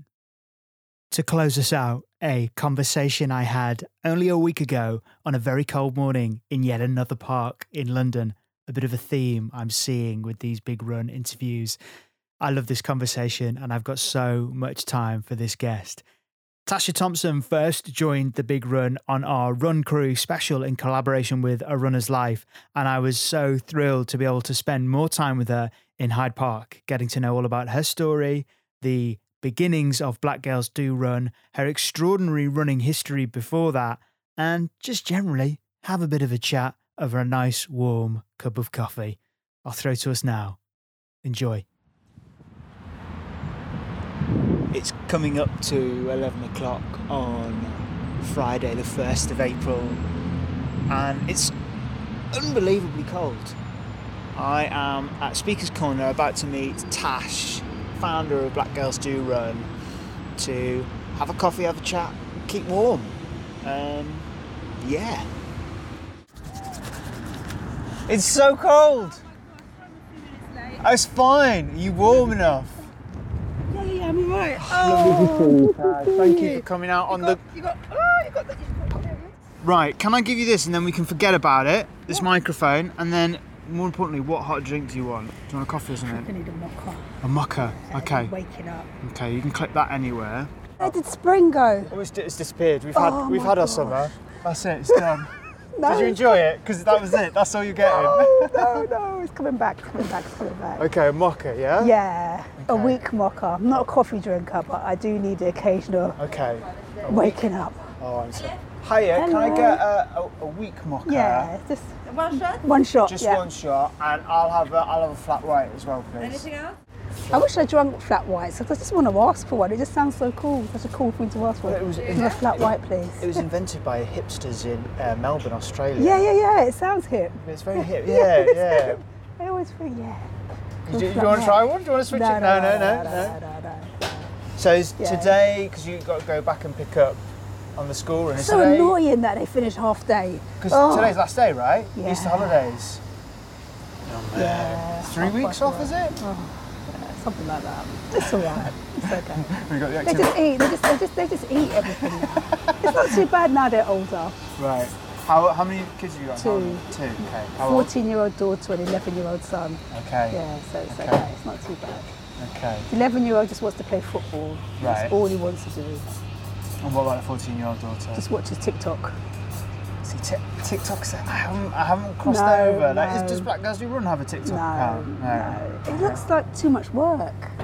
It's so well. It's like well, it's Ah, constant videos, isn't yeah, it? They're so I'm, short. not, I'm not. I'm not big on the videos. No. I haven't even embraced reels yet. So to even go to TikTok is like, yeah. It's a step beyond. Yeah, I've done a few reels and it takes me so long. It's like, oh, just bloody worth it. Should we walk and are talk? Yeah, yeah, yeah. If you don't mind. Yeah, of course. Um, Otherwise I might freeze to death. I can't believe it. Well, I feel like I should start this conversation by wishing you happy birthday for I Black know. Girls Do yesterday, Run. I know. Three years. Three years. Who would ever? That's like, extraordinary. It is. It is. ex- I have to agree with you. It is extraordinary because it was started with no real kind of plan, and yeah, it's grown into something quite incredible. Yeah. So Yeah. no, um. Well, let's well, well, go. Let's go back. Let's travel back in time then. Three years ago. Three years ago. When when when was the first like genesis for the idea? How did it start? Because I saw that I saw you posted something on Instagram recently, and you talked a little bit about some of the motivations for why why it started, and one of them was you said something about um, there was a strange comment from a race Yeah. steward. Is that part of the story? That is the, that is the big part of the story Okay. actually, and that was like that was yesterday, three years ago. So that was literally when the seed was planted. Hmm. So at a race, running, not a very busy race. Like there was an option to do 16 miles or eight miles, and me and my friend did the 16 miles, and not many people did the 16 miles. But we felt we'd run the wrong way. Okay. So we ran back to nearest marshal. Oh, are we going the right way? She said, Oh, you're running the race. And I thought, we thought, huh? You know when you run in a race, you got So she was confused. He was like, yeah. didn't, right. So she was confused. Gotcha. We were confused and thinking, well, why wouldn't you think we're running a race and we've got like numbers Bibs on. Yeah, on yeah, our yeah, tops? And then she said, oh well, you should have gone that way. We never know for sure, but it just felt like, well, why? We've just said, well, why wouldn't she think we're running the race? It's not hmm. like if you asked, are we going the right way? You don't look like you're running a race, or do you? No, you don't. No, no, no, certainly not. Not with all these layers So on. um, yeah, just prompted a conversation all the way to the end of the race, and all the way home. And then we're saying like, you know, when we go to races, you never see many other black women, and why not? And like, there's black girls running in the USA, and um, they've got there's in every they've got a presence in every state, and I said, well, well, maybe we need something like that in the UK. And that was the day the seed was planted, so that's we call that the birthday. Then I think I went to Jamaica because my parents live in Jamaica. Okay. A few days later, and started the Instagram page then. Oh, so you started it whilst you were over Yeah, in Jamaica? Oh, yeah. Oh, right, okay. So I remember another friend, and I was telling her about it. I was thinking, oh, you know, you know, when you start thinking, oh, I don't know, probably not a great idea. She goes, no, no, no, start it. Like she said, you, you know, you've been running ever since I've known you, you've been running. Just start it. So I started it, and fast forward three years, I here mean- we are today. And here we are celebrating your birthday. I Yeah. also, like, so when did your running journey start? Like, had you been running before that race? Yeah, yeah, Because so- you'd done the, you'd like, Yeah. you, you were jumping in with a 16 miler, so you'd, you'd Yeah. been running previously. So it was that re- that was the reason. The race was one of the reasons, and previous to that, I was saying to my friend, like, you know, I really want to do something involving community, mm-hmm. but I didn't know what at that time.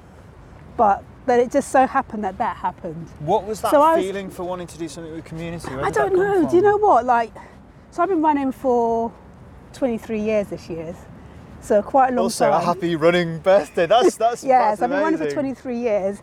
And that year, 2019, when the group was started, I'd been running for 20 years.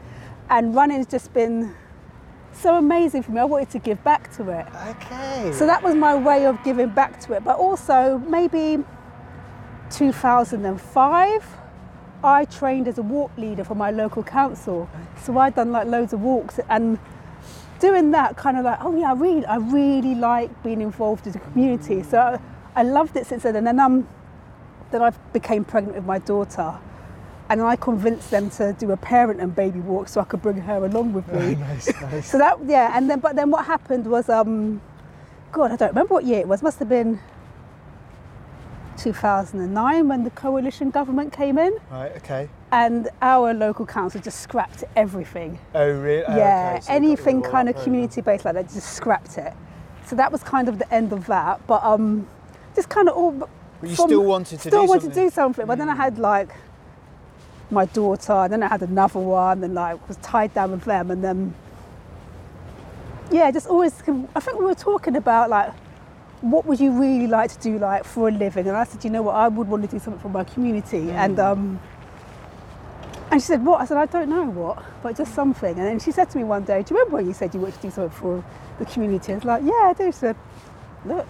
I mean, And I was like, Oh, yeah. Just sort of yeah, Just- yeah, it just by kind of organically. Yeah, just, yeah. I can't. I, I feel like I had you pegged as a more recent runner. I didn't realise you'd been running for that long. Yeah, I did my first race in 1999 What was your first in race? In this park. In Hyde Park. In Hyde Park. Oh, I yeah. love it! I love the full circleness Yeah. of it. So Yeah, good for the people listening. park, we, we are we are currently strolling through Hyde Park. So, what was the first race then? What Five the kilometres. You know, 5K? you know, I did the classic 5k, Okay. 10k, half marathon, then full marathon. yeah. Wow! Wow! Wow! Wow! So no, I used to I used to go to the, I started going to the gym at about age 18, and the treadmill was my f- favourite piece of equipment. And then one day, I think it was a nice day, I thought, oh, I'm going to try running outside. How different can it be? Oh my goodness. anyway, the treadmill lies. yeah, the, the treadmill, treadmill the lies. treadmill is a liar, isn't Yeah, it? yeah, or yeah, the dreadmill, as I call it. So I don't like it anymore. And um, yeah, went outside and thought it was really difficult. Couldn't run for as long outside as I ran on a treadmill, but I loved being outside. I loved that the scenery was changing like every five seconds. Mm. And then I think I must have entered the five kilometer race. And then that race was like, I don't know, I would say it, would, it changed my life in a way because having something to train for hmm. rather than just going to the gym aimlessly just to kind of keep hmm. fit really kind of was a game changer for me. So I just entered races all the time, but there weren't many races back then. Like you used to have to look in the back of Runner's World for races, and there weren't ma- and there so weren't much. many in the southeast. Oh, yeah, Yeah, that's extraordinary. yeah. So it was before like smart. So I used to run for time because there was no smartphones, smart watches. I remember when I think Garmin came out, or it might not have been Garmin, and it was like it took up the whole of your yeah, wrist. yeah, like a Do you calculator on your arm. Yeah, yeah, yeah. I remember my brother having one and just being like, "What is that thing? Like you're going to do your tax return or Yeah. something with it?" So it's, it's been good because one of the things it has done, when I started running, I didn't really know anybody else that ran, and that has So it was helped quite a solo me pursuit for you. very, very much. I'd say that only maybe the last five years it's been a very social thing for me. Hmm. But I'm not very, I'm not a very competitive runner. Like I don't like. I say every race is a PB for me because I cross the finish line. Hmm. But I think because I was a solo runner, I didn't know anybody else that ran. Like nobody discussed like, oh, what time do you 5k in? What time do you 10k in? Hmm. Didn't have any of those discussions hmm. Because nobody was interested. To be fair. Yeah, yeah, it's so interesting. There has been a shift, I think, when it comes to running. Like, I feel like now, and even with like run crews and run communities as well, people are like, oh, okay, yeah, yeah, yeah. They know it, it's accepted. Like, And even with running, I feel like maybe back in 1999, like if you said like, oh, I do marathons or I do races, people are like, what? What are you on Yeah? It's felt like a bit of a not a dirty secret, but it wasn't part of the public consciousness as it is No, now. no. Uh, yeah, I did a London Marathon in 2001. How was that?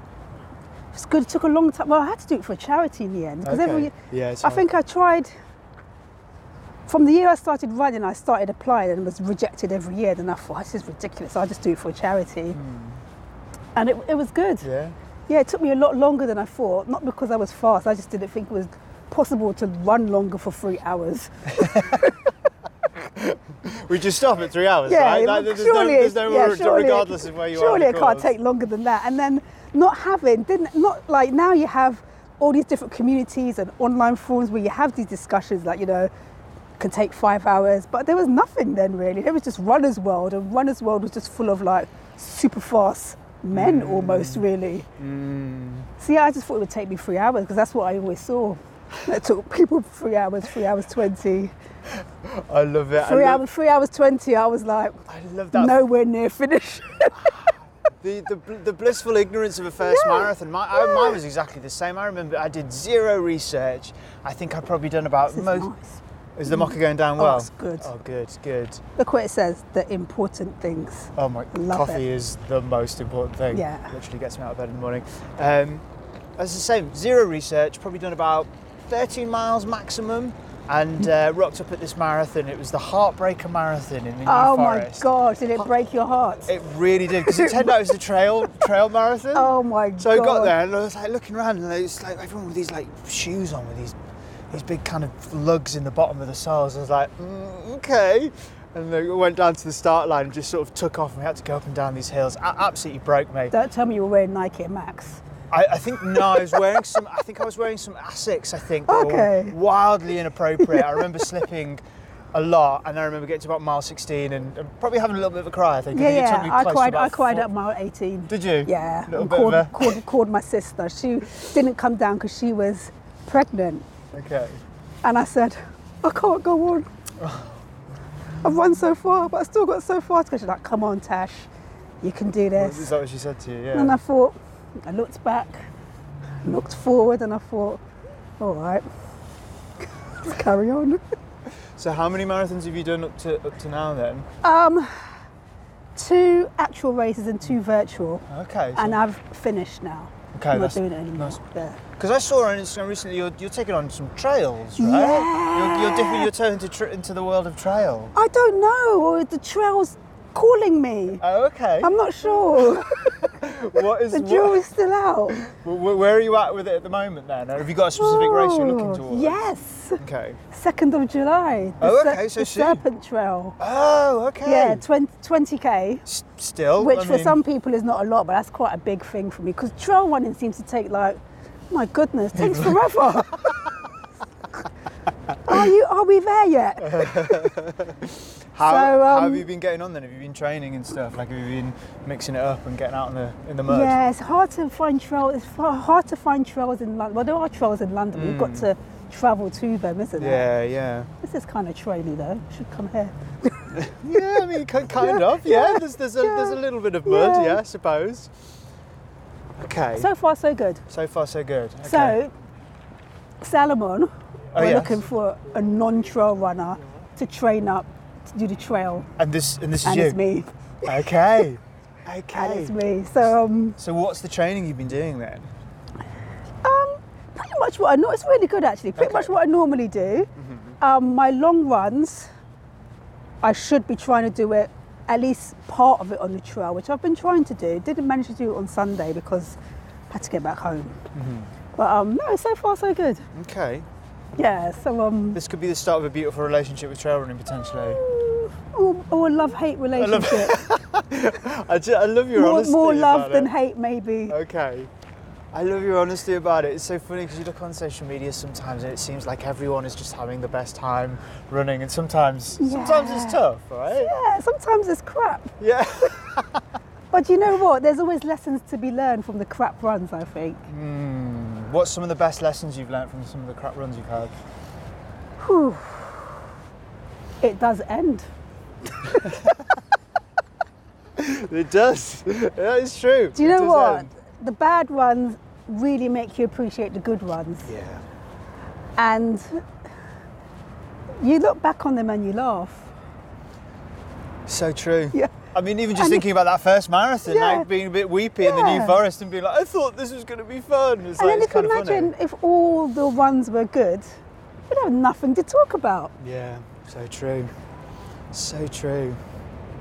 So with with Black Girls Do Run then, just looking at that sort of three year period, Mm-hmm. h- how's it evolved? Like how how's that journey been like for you? Because it seems like I see I feel like I see the Black Girls Do Run. There's like a presence at, like, everywhere. there's so many races that you're at. Like how, Yeah. how's yeah how's that sort of three year journey been? So it's been a very organic journey actually. Like yeah, Getting our steps in as well. whilst we do definitely interview, very important. Yeah, um, yeah, it's been a very organic journey. That's almost been.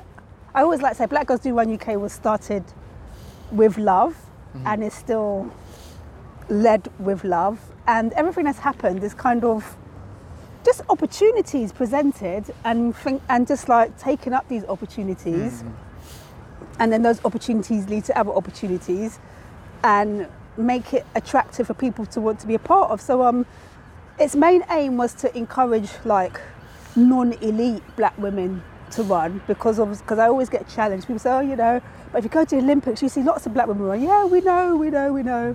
But we're not talking about like the super fast, Super speedy. super yeah, speedy, and the long distance East African runners. It's about just everyday women who Mm. just might want one might want to run slow. Yeah. So um, yeah, and it's doing that.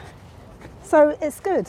How many mem- like are there are there members within it or like So- or, like how many people like within the community? So I'm always, I always, I'm always told I get this wrong and that I, I hugely underestimate it. But it's really difficult because we've got like a Strava group, a private Facebook group, and a WhatsApp group, and obviously there's going to be duplicates across all of those. I reckon. I always say 50. It's a nice, nice round number. I think 50, I'd say. and have you had. But everybody's not always running, so it's difficult. Yeah, okay.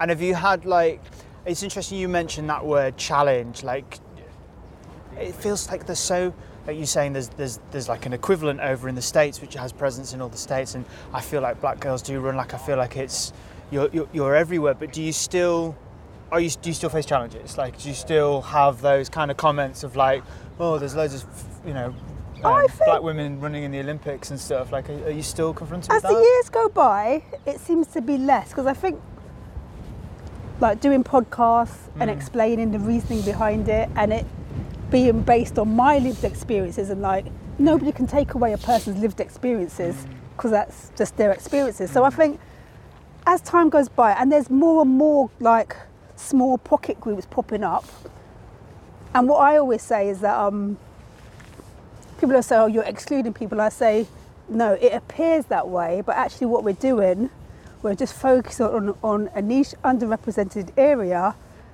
and then we bring more people to running and we make running more diverse.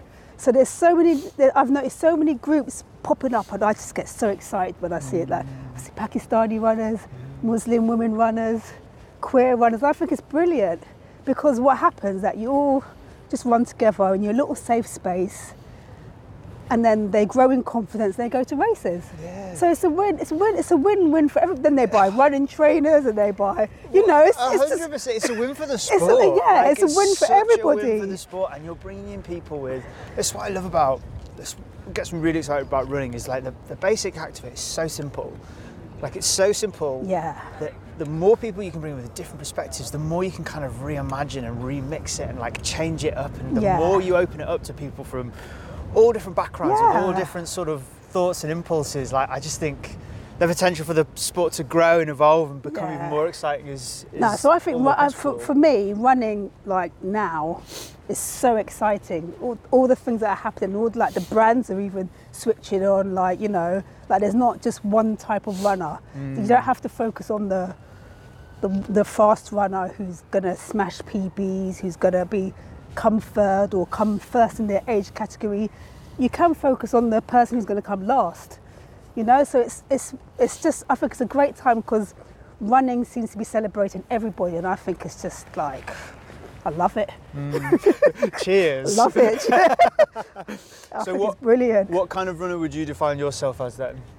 Are you where we? Ooh, what am I? Hmm.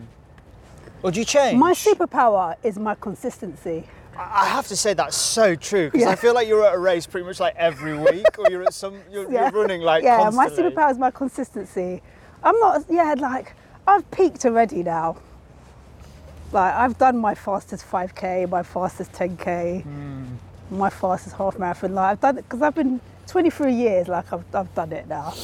Um, I'm just grateful to be able to still be running, So and like, and it's so it's so nice to be able to do something that you love. Hmm.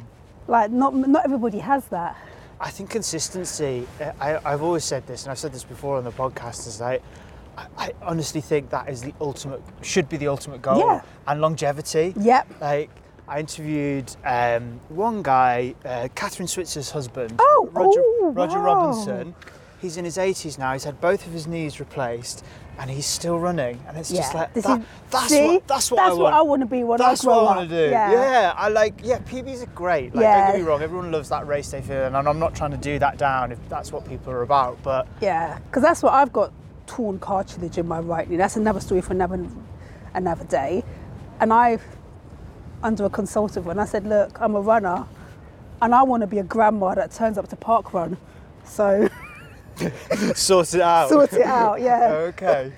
yeah. So what was well? What is what is the story? I mean, we, we could have that story today. Like, Today, my, what, hap- my do you know what? Fell over and hit like my shin really badly. Ah, Thought I was okay. Got up and ran. Oh no. Didn't run the next day. Then the, I think the following day I did 10 miles, and then after that it's just like, no, it's painful. Oh no. That was that was during the lockdown. Then I've done kind of you just think it will get better Okay. by itself. Then I saw a physio, and then she said, "Ooh, I think you need to have an MRI scan." Really? Had an MRI scan, yeah, and it shows torn cartilage. But I can, I can still run. You still run, right? Just have to manage it. Okay. Like I try not to run consecutive days. Don't really push too hard, which is like quite easy for me not to push too hard anyway. Just take it um, but yeah, no, it's um, yeah, it might need surgery though. I'm trying to do. I'm trying to delay it to, towards the end of the year. Oh, okay. Would Yeah. that would there be a long recovery process then? Would there be a period of time where you couldn't run? Well, how long was it? I told my son, and he said, "No way, no way, you're going to be miserable." I know. I think it was six weeks. Oh, mate, I He said, no, don't have it, mummy. don't do it. Whenever I've long." had an injury, honestly, my wife is just like, "You are the worst." Yeah, she said- he said, "No, no, no, don't do it." Around. You're the worst. You person." can't, you can't, you won't survive not running for so long. It's That's what, he, that's what he said. He said, no, don't do it. No, it's a bad idea. So, what do your what do your children think of or, or, or black girls do running your? Oh, excuse me. Oh, Sorry. you dropped your, dropped um, No, you're welcome. Um, yeah, what do your what do your kids make of, uh, of black girls do running or you're running and stuff? my son, I think, is Black Girls Do Run UK's biggest fan. yes, love that. My daughter, like, I think she's secretly proud, Okay. but doesn't really, um, she a runner? No. Do either of them run? no. My daughter says, my daughter says she wouldn't run even if I paid her to. If anyone's looking to sponsor Tasha's daughter to, to run, Yeah. um, would- and my son, touch. he will run. He'll he runs sometimes. He plays Okay. football. He plays football and does gymnastics. And my daughter, she's a really good swimmer, but kind of fell out of it during the lockdown. Mm-hmm. And she's she'll cycle, but she's not like. I bet you they are quietly proud. It's like what a what a role, what an inspiration Oh, to be so- building that community. So for comic relief, they had to dress up as a superhero, and my son dressed up as me. Oh, it's just He melting my yeah, he heart. I can't bear me. it. That's so sweet. I know, it's so lovely. That's so sweet. Where does that? Because you were talking earlier about like you always wanted to be, always wanted to do something in that in the community. You always wanted to like help in that sense. Where, where do you think that comes from for you? Oh Where do you think that sort of desire comes from? Because it's always just extraordinary when you meet people who are just like, I just want to be that, be selfless and do that kind of thing. Like, can you trace it back? Do you think it comes from your parents or? Hmm. No. That's a tough question, We're getting deep. We're getting deep. Oh my god! We're digging yeah, deep. you're going below Oh the yeah, we are. surface. We're, chipping away. Yeah. Um, It's not just the cold that's cutting through today with these questions. I don't know if I can answer that today, okay. Daddy. Okay. Okay. I might have to come back to you. Oh, no, no, I have to do a, like a, an addendum of the, on the podcast. Appendices. We'll have like a follow-up. Yeah. clue. I just, I, I, I don't, yeah, I don't know. Actually, I guess I'm. I've always been a natural organizer. Yeah, I actually don't know. Hmm. I suppose, I suppose Yeah, I in a way, know. like people who, people who you would identify from the outside as people who are like selfless and want to commit to their community. I think maybe that's their superpower is they, they just they just instinctively want to do it, and it's not like it was on this day that I decided. Do you know what Yeah, I 'cause mean? I, I'm just that. I'm just that person that gets involved. Like, I help out at. I'm on the PTFA team at the school. Um, I always, I always get involved in things. Hmm. I think I find it easy to help rather than be the person just standing and watching. I think I, f- I think I sometimes feel a bit awkward just standing, so I'd rather be doing. Hmm. I'm a human doing rather than a human being. You said you couldn't answer the question, then you come out with a solid bit of gold like that. That's incredible. So, looking forward then, in terms of doing, what's the what's the future? Do you think for, for Black Girls Do Run in your kind So the future hmm. Because I saw recently you've been doing some you've been doing some boxing Oh, as well, and I wondered yeah. whether like Black Girls do could have something else at the end of it. Hmm. Like, is there is there a world where you look into different areas, different forms of movement, just Yeah, I think or I don't know, what's the future there? I think the main focus will always be running, Okay. but try new things, isn't it? Okay. So yeah, I got invited to that boxing session. Oh my gosh, How was it? I shouldn't have run that morning. but no, it was it was really good actually. Yeah. Really good. Like I was saying that boxers must be very happy people because they just box every frustration out. Hmm. But yeah, no, it was good. Um, a few of us cycle actually a, Oh, a fair bit. And I am cycling around the Isle of Wight in, oh my God, it's April What? next month. What? Yeah, Really? Yeah. Cycling around the Isle of Wight. Like it's on my, like, I call it my master bucket list of things that I want to do one day. And this group, I've got a local cycling group called Brent Breezers Okay. and they organised a trip to cycle around the Isle of Wight. And I thought, wow, it wasn't my intention to do it this year, but you know, Why not? An opportunity Yeah. presents itself. Yep. Okay, Grab let's, it. let's dig into that then. So how uh, how many miles is that then? Oh my gosh. 27 the first day and I think 32 the second day or something ridiculous like that. Blimey, so that's going to be what a good like Yeah. eight hours or something in the, in Yeah. the So I've been, I've been I've been cycling a bit. I need to Okay. get some longer rides in. I did 16 miles on Monday, Tuesday. Okay. Yeah. Okay. So um So what else is on the bucket list then? Have you got other challenges? this year or like and I make a bucket list every year, you know. Do you? Yeah. Ah, okay. So what's been on this year's bucket list? Oh then? my gosh. So this year I've got 22 things on it for 2022. I love that task. I love that. I love that. And cycle around at Isle of Wight's on it. Okay. Um, boxing was on it. Okay, tick. Um, get up to 25 park runs. So I was supposed to do that in 2020, but then you all know what happened Yeah, in yeah, yeah, 2020. kind of got yeah. So I'm up to number 18, I think now. Okay. So I'll get there. Okay, yeah, that's not that's, Um, that's definitely doable. they're not all big things, it's little things. So how I started doing bucket lists is um, a friend of mine that I went to primary school with, she did a bucket list of 40 things to celebrate turning 40. And I thought, oh, that's a brilliant idea. I'm going to do that. Love that. Um, so I did it. Great. But it was like one of the best years of my life, ticking off these 40 things. And I thought, well, I'm not going to stop. But I'm not going to do. not going to do my age every year because then that would be too, too much. it gets longer. Yeah, so every oh, so yeah, yeah, so every more stuff to yeah, do. so every year I make a bucket list. Oh, I love that. It Yeah, just- it's- and you start of the year, like first of January. Do you do it? Like I do it for my birthday actually. Oh, but I- okay. that's at the start of my year, not the necessarily new. But my birthday's in December, so it's kind of very much near the new year. oh, fantastic. Um, yeah, so um, I just find it um, life can be a bit mundane sometimes, isn't it? Mm. So having that bucket list and like like fun things to do just kind of takes away some of the mundaneness. I love that. So I've never, so I just keep doing it. So what what's on that list then? Do we think for for the, for Black Girls Do Run then? Like we what what? I mean, are, are there Yeah, nothing, nothing. That's, I think that list is not really, not including that? You're just going to really, let it it's grow. not really um, concerned if black girls do well. It's just like with me, but there's always races on there. hmm Um, What are the races for this year? Apart, well, you got your trail. landmarks half on Sunday.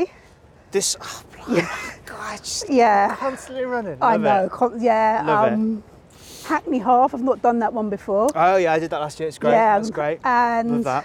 Essex 10k, which I thought I hadn't done, but I realised was has been re- it was the British 10k it's been Oh, rebranded as the. Essex 10k. So I actually have done it. That's quite soon, isn't it? July. Oh, okay. The trail, the trail race, so the second of Ju- that's like my that's my main race That's now. your A race. And I got into the Great North Run. Oh, right, going up to Newcastle. Yeah, Oh, so excited. play. Oh man, God, your racing calendar is so impressive. I'm like, oh man, I need to, get- I need to get in some races. Yeah, no, like, and I'm doing a Westminster Mile with my son. Oh. I actually double booked myself on that race day as well. Two races, but I'm going to do the, I'm going to do the Westminster, Westminster Mile as well, and he's going to do it. Oh, Yeah. okay, okay. Slowly, the running journey begins. Ah, so just thinking about like the running space, like, and this, this idea of like kind of community and stuff. I mean, do you think it's at a good place now? Do you Yeah. think there's more room for it to? Do you think there's other areas you'd like to see it go and move into? Um, I think I'd like to I'd like to see the brands like in Britain. Is that snow? Yep, that's right, listeners. We are being we're being snowed on on the first of April. That is ridiculous. It is, isn't it? Oh my god. Yeah, what would you like to see more of? I'd like to see the brands like used like a variety of more different people rather than kind of which they are doing. Hmm. And Why is that important? Do you think? because I think it just draws in pe- people think that running isn't for them based on how they think a runner should look. Hmm. If you put runner into Google and you see the people that come up, they all kind of look the same. Hmm. And running's for everybody. Yeah. But we've got to make everybody feel it's for everybody as well. And the brands have brands they've got the power to change that because they can use a different look looking model. Hmm. So yeah, I'd like to, and I think it's going that way anyway. Yeah. But I'd like to see more of that. I think. I because it's impactful, isn't it? When Yeah. you see someone that looks like you, Yeah, you can connect to it. You think right? it, but people think it doesn't make a difference, but it, re- it really does. And like, there's so many running crews, running groups on the ground doing the work, but we need help from the They're- brands that they're the have their- stakeholders. Yeah, they are. with the money. We are all, and we're all stakeholders in the game of running. But so we all need to play our part. I think. Hmm. How can we? How can people who aren't the brands play their part? Do you think? Doing this. Yeah. Yeah, talking to different people. Yeah. Yeah, Yeah. and not only talking to people who like will qualify for Boston and Hmm. stuff like the same kind of people that like I'm never going to qualify. I don't want to go to Boston anyway. but like I'm never going to qualify for Boston. But if if I listen to a podcast and you only talk to people that of that kind of caliber, I'm just going to think, well, after a while, I'm not going to have anything that I can relate to. Mm. Yeah, hundred percent. Different perspectives. I think we Hmm. shouldn't make it shouldn't make it all about. Shouldn't be all about performance. I No, think. absolutely not. I think you're right. I think it has. It's shifting. It is shifting more to just participation and inclusivity. But I feel like there's more. There's more for the needle to kind of shift. In yeah, and and the, and it's like the races as well. It's good for the races because like, I mean, if the races only had fast runners, they're not going to like get a lot of race entries, are they? No, no. I mean, it doesn't make any business sense. No, You've got to get more yeah. people involved. And all, and that thing where people will run and say they're not a runner, and I think, well, all you've got to do to be a runner is run. Yeah, That's it. it's so So simple. you're a runner. You make it sound so simple, Tass. I But love it, it. it is. Because But we often complicate things in our own mind, don't we? I think running can running it can be very guilty of that sometimes. I think Yeah. overcomplicating it, and you start to get like, oh well, I might need this thing, or I need to have done that thing, or I should have done this sort of training. Like, Or I or I'm just a jogger. yeah, Mm. yeah, yeah, yeah. Because Yeah. apparently, like a jogger is like if you run a, if you look into if you look at Google, I keep quoting Google here now, and it says like a jogger runs at this speed. So if I was to go by that, I, like, I would say I'm a jogger, but I'm not a jogger. What you actually put if you put that in the Google, yeah, it, it, will tell- tell you tell- the it tells you the difference between a runner and a jogger, and it's the speed that you run at. And I think I'm not a jogger. What? I'm a runner. What? All right, okay. Google, if you're well, you probably are listening. Google, you're probably listening to all of it, all of this. Yeah, that's I true. think you, I think you need to probably yeah, it change tells that. you like the speed. That's the difference between a jogger and a runner. I think no. I just think I'm a runner. So So it's just like it's just so many kind of like so that in itself is a barrier. Mm. Like someone said, "Oh no, I'm not a runner. I'm a jogger," and I think I'm not a jogger. I just think that's ridiculous. It is. Um, typically, sort of like in, in in the podcast interviews I've done in the past, like I normally like like to ask some sort of quite expansive questions as well. And one of them we kind of touched on earlier a little bit. Um, and another one I normally like to ask is: um, Are there any myths out there that you'd like to take this opportunity to debunk? Any myths? Running myths.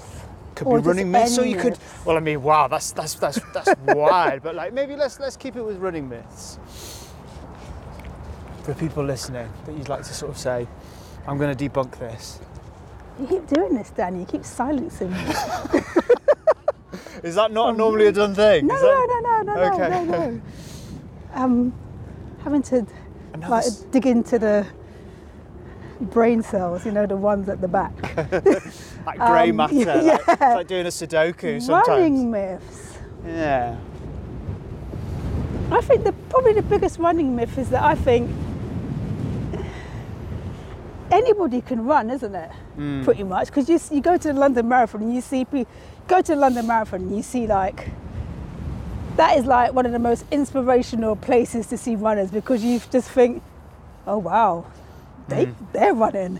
They've only got one leg, you know. Mm. Mm. And um, yeah, I think one of the biggest things, I, I think one of the biggest myths is that running isn't for everybody, and it absolutely is because we were all we were like the book born to run.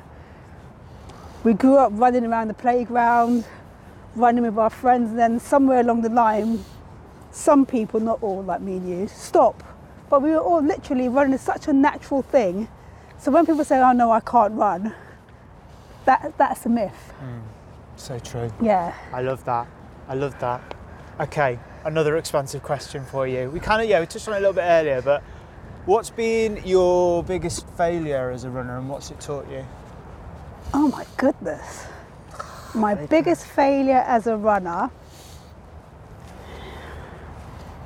is not embracing it at school actually.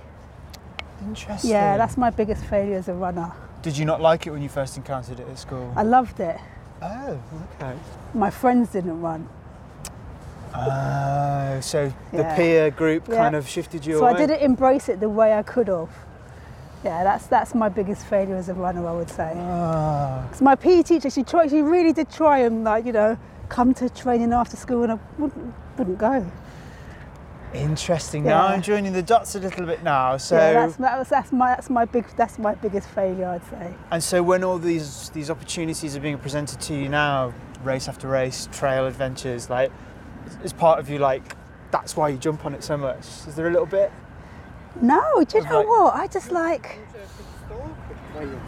as much as you've got a plan for tomorrow, you've got to live for today as well, isn't it? Mm, And all these opportunities that happen, you, they're not necessarily going to be there next week, next year, next month, or you might not be available. I might have had my knee operation, not be able to run. So if I can, I will. Just do it. Yeah, just do it. Oh, we don't need to give them any more. No, any no, more no, lip no. They're, they're fine. There are other shoe companies out there. Don't. Yeah, this Yeah. is this has not been sponsored by uh, who shall not be named. Or the one I came across recently, GID, GID. get it done. Get it done. Yeah. Just get it done. Yeah, that should go viral Yeah, actually. just get it done. Get it done. Just get out there and get it done. GID it. Just GID it. Yeah. Sponsored by. I, am just thinking about the, the young Tash uh, back in school, the peers. Ah, what was your distances then? 800 and 1500. Oh, the really Yeah. disgusting ones as well. I loved Oh, it. Really? Yeah, I would do 100 and 200 sometimes, especially if Alice Page wasn't running. Alice, if you're listening anywhere out there, she was super fast. That she was like she was the one who had a target on her super back. fast. Okay.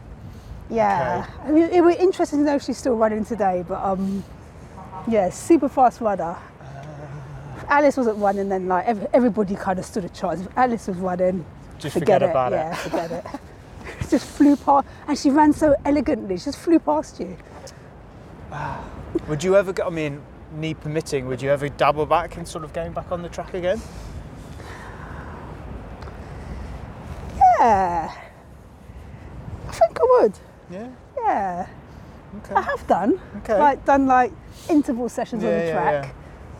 Just that my track local to me is really annoying. You have to kind of well, you have to pay to use it. This is another thing that needs to get sorted out. And you have to go through like a building. Oh, Like, yeah. yeah, yeah, and then yeah, I've got yeah, a really nice track, but it's like two miles away and it's just this isn't like this. yeah, it's, it's uh, do you know what? I should start a petition, you know. I think you 100% should because like I was at the track last night, and it's five pound fifty per every time you use it to use this track. Your track's expensive. It's ridiculous. Oh it's my absolutely gosh. ridiculous. And you know, I I'm a member of my local club as well, and we still have to pay on top of that to use the track, and it's it's Yeah, I think uh, I think my one's about well, I haven't paid for years, about three fifty, I think.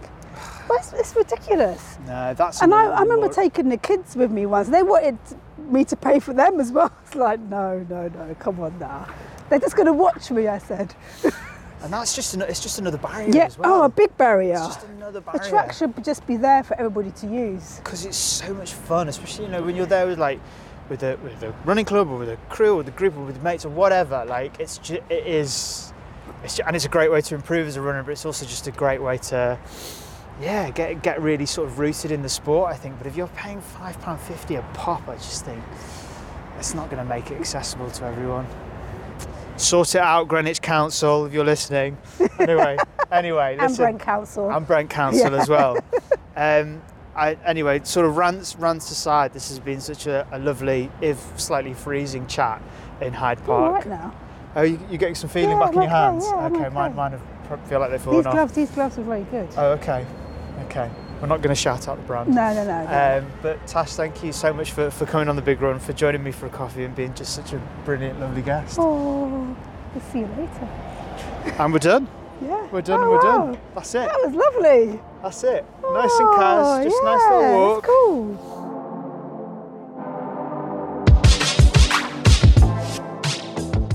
No, Tash, you're cool. What a legend. Such a pleasure having a chat with her over a nice cup of coffee.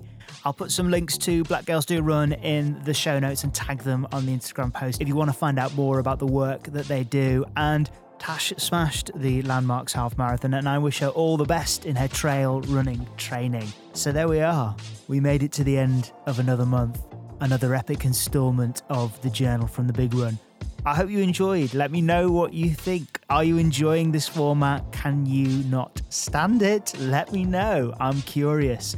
I'm really enjoying exploring and creating different styles and telling different stories over the, on this podcast. So I'm always grateful to see how it's going down with all the people that tune in each week. I'm very, very grateful. And I'm very grateful to SOAR for their support for this month. The performance of the month is closing, though. You have till the 11th of April. So if you're listening to this and it's gone past the 11th of April, I'm sorry. But you've missed out to win a brand new marathon system for you and a friend as part of the Performance of the Month competition. The discount Big Run 15 will be going till the end of April, and I'll put all of the relevant information about how to enter and how to get involved in today's show notes. I'll see you next week for our regular, traditional long form interview, and the journal will return in May with a special edition for a very special athletic event to be continued. Thanks for joining. I'll see you next time.